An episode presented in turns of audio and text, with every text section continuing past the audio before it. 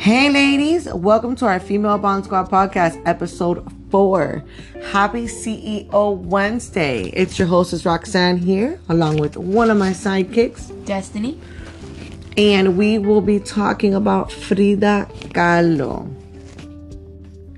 Frida was, a woman ahead of her times, talking about things that were very taboo in a way in the 30s, all the way to when her career, not when her career ended, but she passed away in 58 or 40 at the age of 47. And she was talking about abortion, breastfeeding. She was talking about miscarriages, defying gender norms by accentuating her unibrow and mustache. And she was just, breaking these barriers that were very big in America at the time, and showing it through her art, showing her emotions as well as her art, how each thing affected her. Because throughout her whole life, she was never able to have children because of an accident that we'll begin to talk about. She had a disease which caused her right leg to become really skinny and weak, which we'll also talk about. So a bit of her early life, she was born in Mexico City. Her dad was German, but she said he was Jewish from Leviathan. It was a Jewish group, and her mother was Mexican. He immigrated from Germany to Mexico, and then because of an epilepsy, he had to, stop his studies, and then he got with her mother, and children were made, and she wasn't an only child. She had 3 other siblings, I believe, and and then having that, she always described her household as very, very sad. She and her relationship with her mother was very odd in a sense. She would say her mother was strong, cute, but also say very religious, very sometimes angry, which obviously can cause problems in the relationship between daughter and mother. And so why don't we touch up on the accident, the bus accident she had when she was 18. Well, let's go back to it. Let's take a little step back. She had polio at the age of 6. It's a very contagious disease, and these are some things about it that you may or may not know. It moves from the gut to affect the central nervous system, and there's muscle weakness, resulting in a flaccid paralysis. And this can occur over a few hours to a few days. The weakness most often involves the legs, but may less commonly involve the muscles of the head, neck, and diaphragm. This caused a lot of... She was isolated from her school because a lot of people were bullying her because of it. Disease she couldn't help. And that's really messed up. She couldn't help it. It wasn't her fault that she caught it, because no one expects to catch such a disease such as polio. So her leg ended up becoming much skinnier, and much shorter than her left leg, and then when she turned 18, she got into a very bad accident. It was minor to the bus, but definitely not minor to her.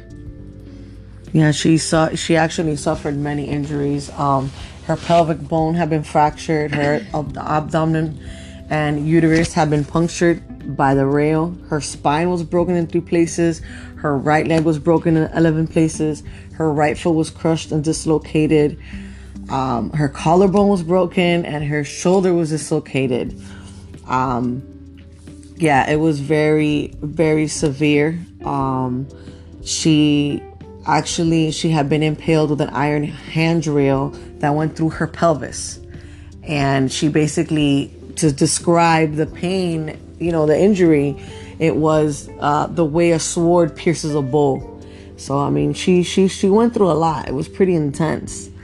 Actually, the accident, being that it damaged the uterus, and that's where the miscarriages, because she had quite a few miscarriages.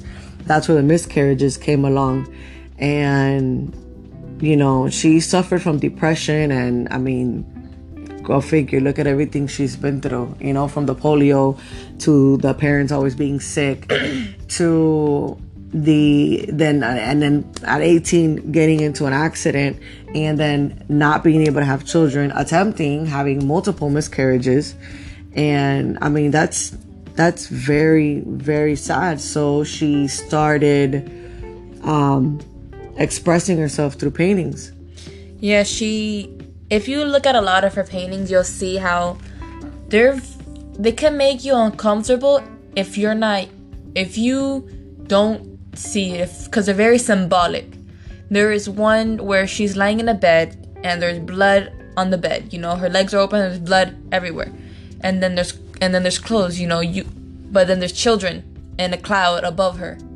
So that kind of symbolizes how the children she tried to have and then the child she tried to have being with the other ones. And then there's other ones where you'll see her with, again, blood everywhere and, you know, children. And one time she made this painting called The Dead Child, I think, or something along the lines of it, where it was a child with a skull.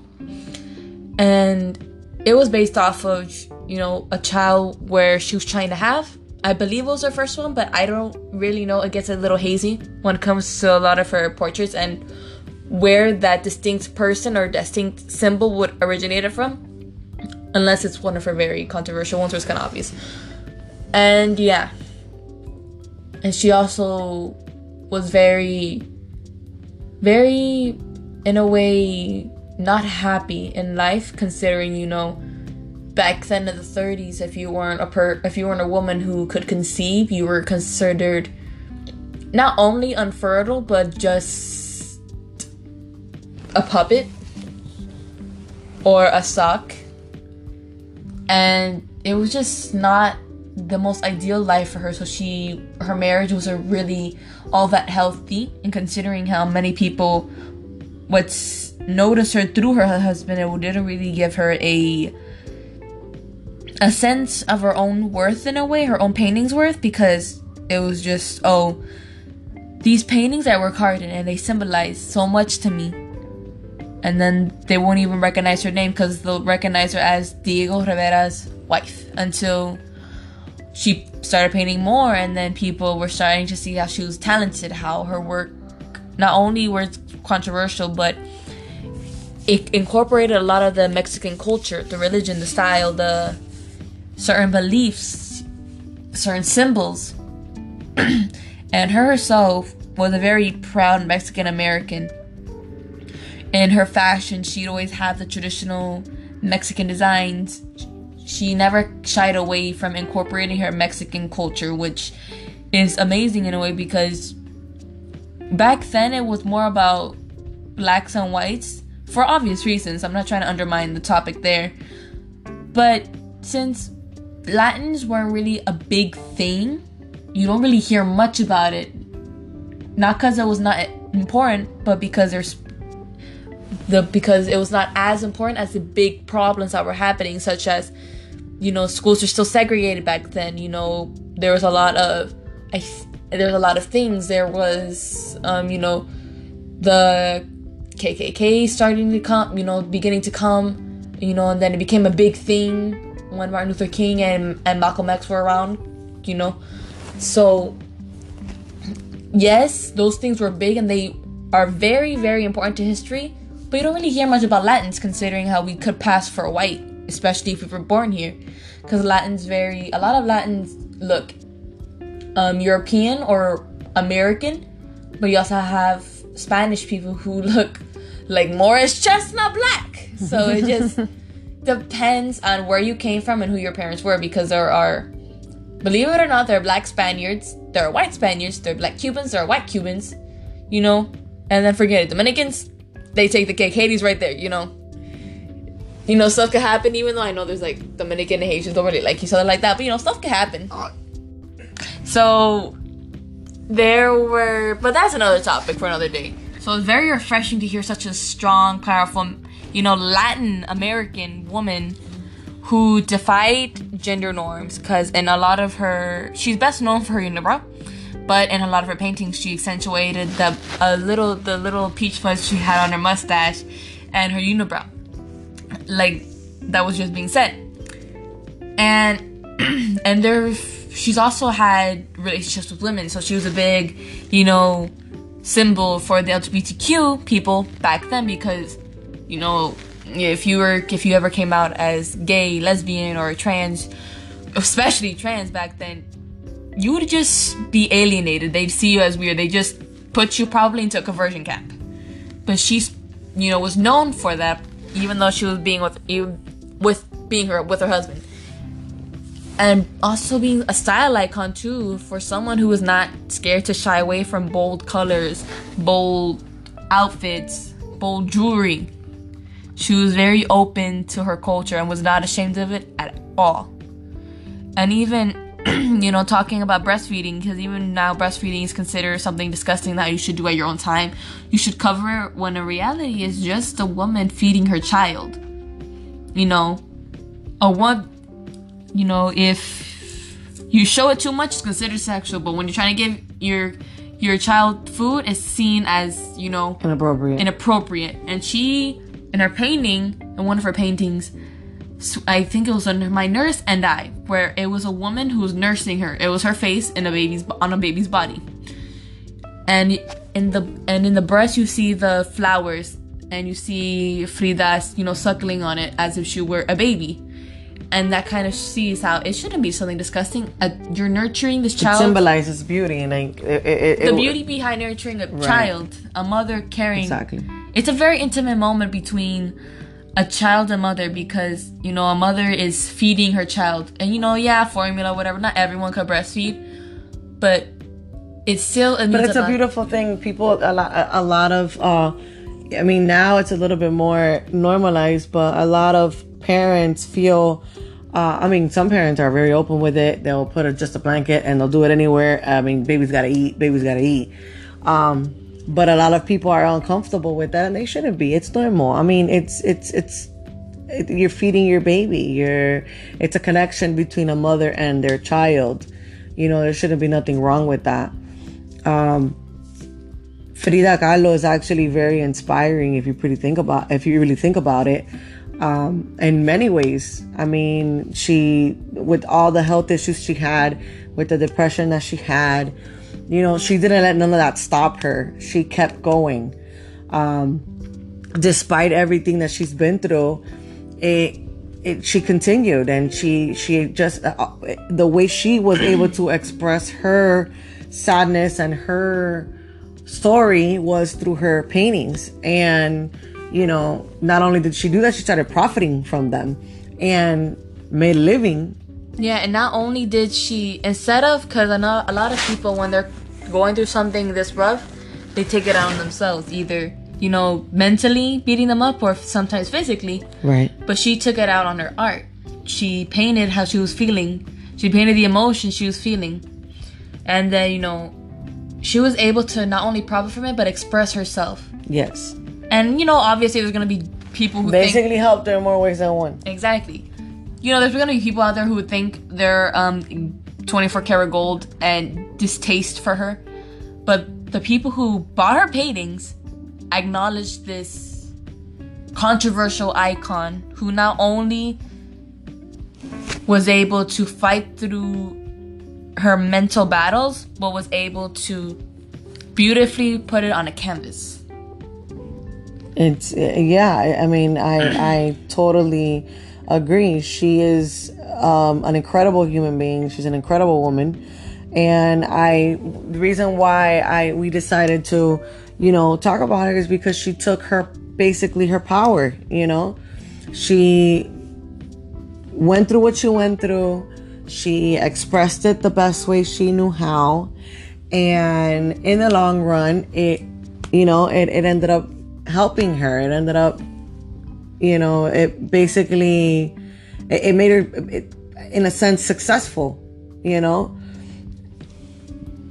You know, as a matter of fact, you know, she, after she had to amputate her leg, and, you know, they gave her a lot of painkillers for, you know, some medication, and that made her want to kill herself, you know? So even with suicide attempt, and still pulling through, you know, and not giving up, you know, she didn't give up on life. Yeah, in her diary, she says, and quote, "They amputated my leg 6 months ago. They had given me centuries of torture and moments. I had almost lost my reason. I keep on wanting to kill myself. Diego's what keeps me from it. Though my vain idea that he would miss me, but never in my life have I suffered more. I will wait a while." End quote. So that's deep. She loved her husband, even though it could have been, one could say that it could be one-sided, because the whole point about such a successful man was to have an heir for it, to keep it successful, and she was unable to have children, but she still loved him.